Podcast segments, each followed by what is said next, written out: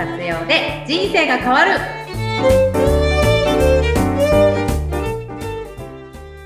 こんにちは。LINE 公式アカウントマスターパッション島田です。はいこんにちは。れいかです。本日もよろしくお願いいたします。はいれいかさんこちらこそよろしくお願いいたします。はところで梅雨の季節になりましたけどもーい。れいかさん突然雨が降ってきてうんうん。傘持ってない時ってどうします？うーんとりあえず濡れてみる？さすがワイルドですね。でもうん。今日なんかは結構強く雨降ってますけどうん。やっぱこういう日だとまさか濡れっぱなしって無理でしょ？まあ濡れっぱなしが嫌な時はコンビニに走る。ですよね。うん僕もあの、あんま今 SDGs とか言われてる中で、うんなんか使いか、使い捨ての傘って僕あんま好きじゃないんですよね。そんなに環境にうるさい人でしたっけ？いや、まあ、あの、そうでもないんですけど、はい。ただ、あの、傘がですね、なんか家の中があのビニールあでも確かにのがうん。嫌なんですよね。うんうん。わかるわかる。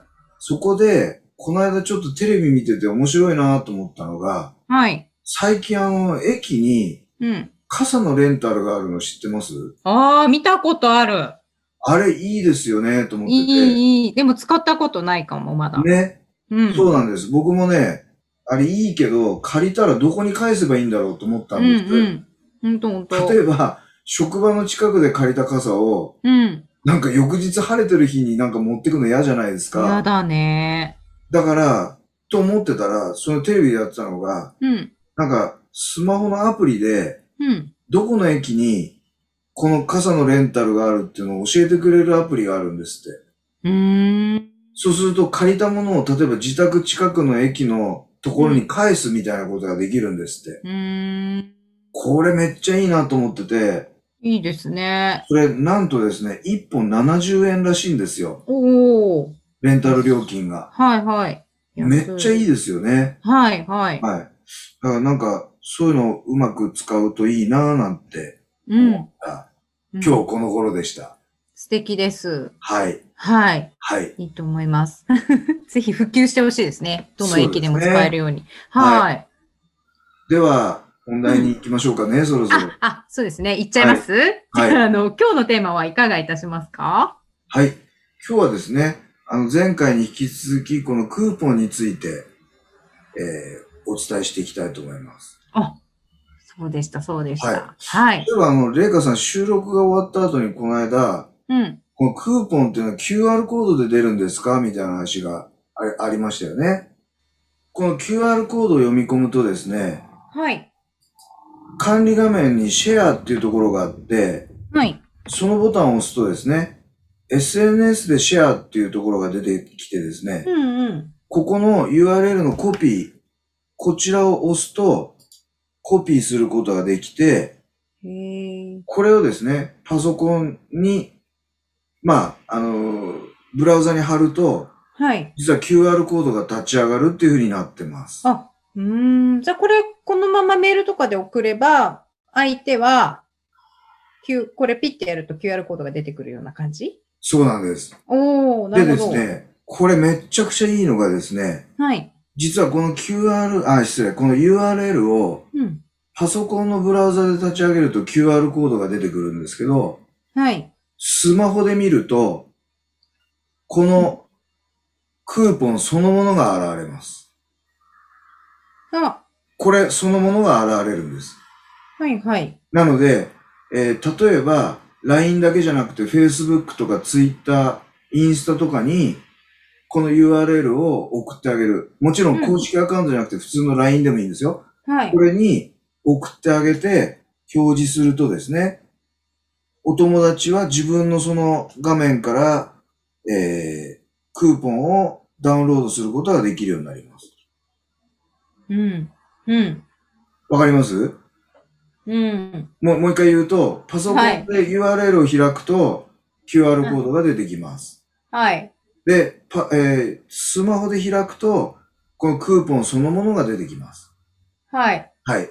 そして、クーポンなんで、これお友達に渡すこともできちゃうんですね。あはいはい。はい。なので、えーこういったクーポンを使って、えー自分の公式アカウントに登録してもらう、みたいなことができるようになるので、うん。このクーポンを使うといいですよね、っていう形になります。うん。はいはい。はい。はい。そして、えっ、と、前回の続きなんですけども、えー公開範囲を友達のみ、もしくは全体公開みたいな話をしたと思うんですね。はい。えっ、と、そして、使用回数。これはですね、クーポンを何回使ってもいいよっていうのと、うん。いやいや、このクーポンは1回だけだよっていう、そういうことも設定することができます。うーん。あともう一つはですね、えークーポンコード。このコードを設置することによって、えっ、と、このクーポンが、を見ないとわからない、例えば記号みたいなやつですね。うん。そういったクーポンコードを表示するっていう風にすると、誰こ、誰かで使えるっていうことを防ぐことができます。うんうん。そう、さっき思ったんですよ。なんかコピーとかさ、はい。なんかしたらさ、ないっぱい使えちゃうねと思ったんだけど、そうですね。そのコードを設定することで、そういう乱用を防げるってことですかね。そうですね。うん。はい。はい。まあ、例えばですけども、何かお申し込みをするときに Google フォームに申し込んでね、みたいな時ってありますよね。はいはい。そこにクーポンコードを入れてくれっておいあるある。入れておけば、うん。クーポンコードを知らない人は入れられないですよね。うん。そうですあの、そういうね。ふうに使うことができるということです。だからクーポンコードも毎回変わるってこと発行するたびに違う。あの、クーポンの種類によって変えることはできます。あ、そういうことか。はい。はい。はい。そして、えークーポンのタイプですけども、表示画面を、まあ、その他、割引、無料、プレゼント、キャッシュバックという、この5個から選ぶことができます。はい。はい。そして今日、どうしてもお伝えしたいことがですね、うん。このクーポンコード、これすごいんですけども、何がすごいかというとですね、実はこのシェアというボタンでクーポンの URL をコピーすることができるって言いましたよね。はい。このクーポンですけども、その下にクーポンの詳効果を詳細に測定するっていう欄があります。はい。これを押していただくとですね、何が起こるかっていうと、このクーポンのコードを、種類をいくつも出すことができます。うん。例えば、ツイッターと押すと、このツイッター用のクーポンコード。Facebook を押すと Facebook 用。インスタグラムを押すとインスタグラム用っていうように、このクーポンコードが違うコードが現れます。はい。これを控えておいて、例えばインスタグラムにはインスタ用のクーポンコードを出す。うん。Facebook には Facebook 用のクーポンコードを出すっていう風にしておくとうん、どの、どこから流入してきた人がこのクーポンを使ったかっていうのが分かるように。できるんですね。なるほど。はい。はい、はい。ただし、ここでご注意が必要なんですけども、はい。これはですね、この母数が、クーポンを使う人が20ないと、この測定ができないんです。うーん。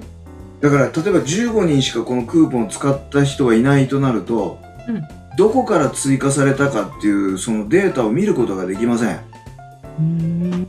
なので、その時は、あの、ちょっとした工夫が必要なんですけども、はい。でもまあ、こんなようにですね、えどこから流入経路が多いのか、みたいなことが計測できるっていうのは、結構いいことかなというふうに思っています。はい。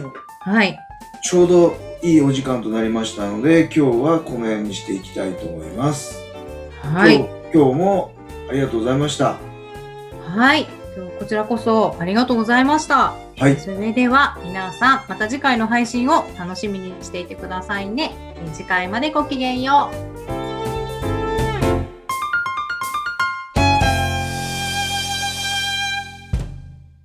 本日は港共同法律事務所樋口智樹弁護士のご提供でお送りいたしました。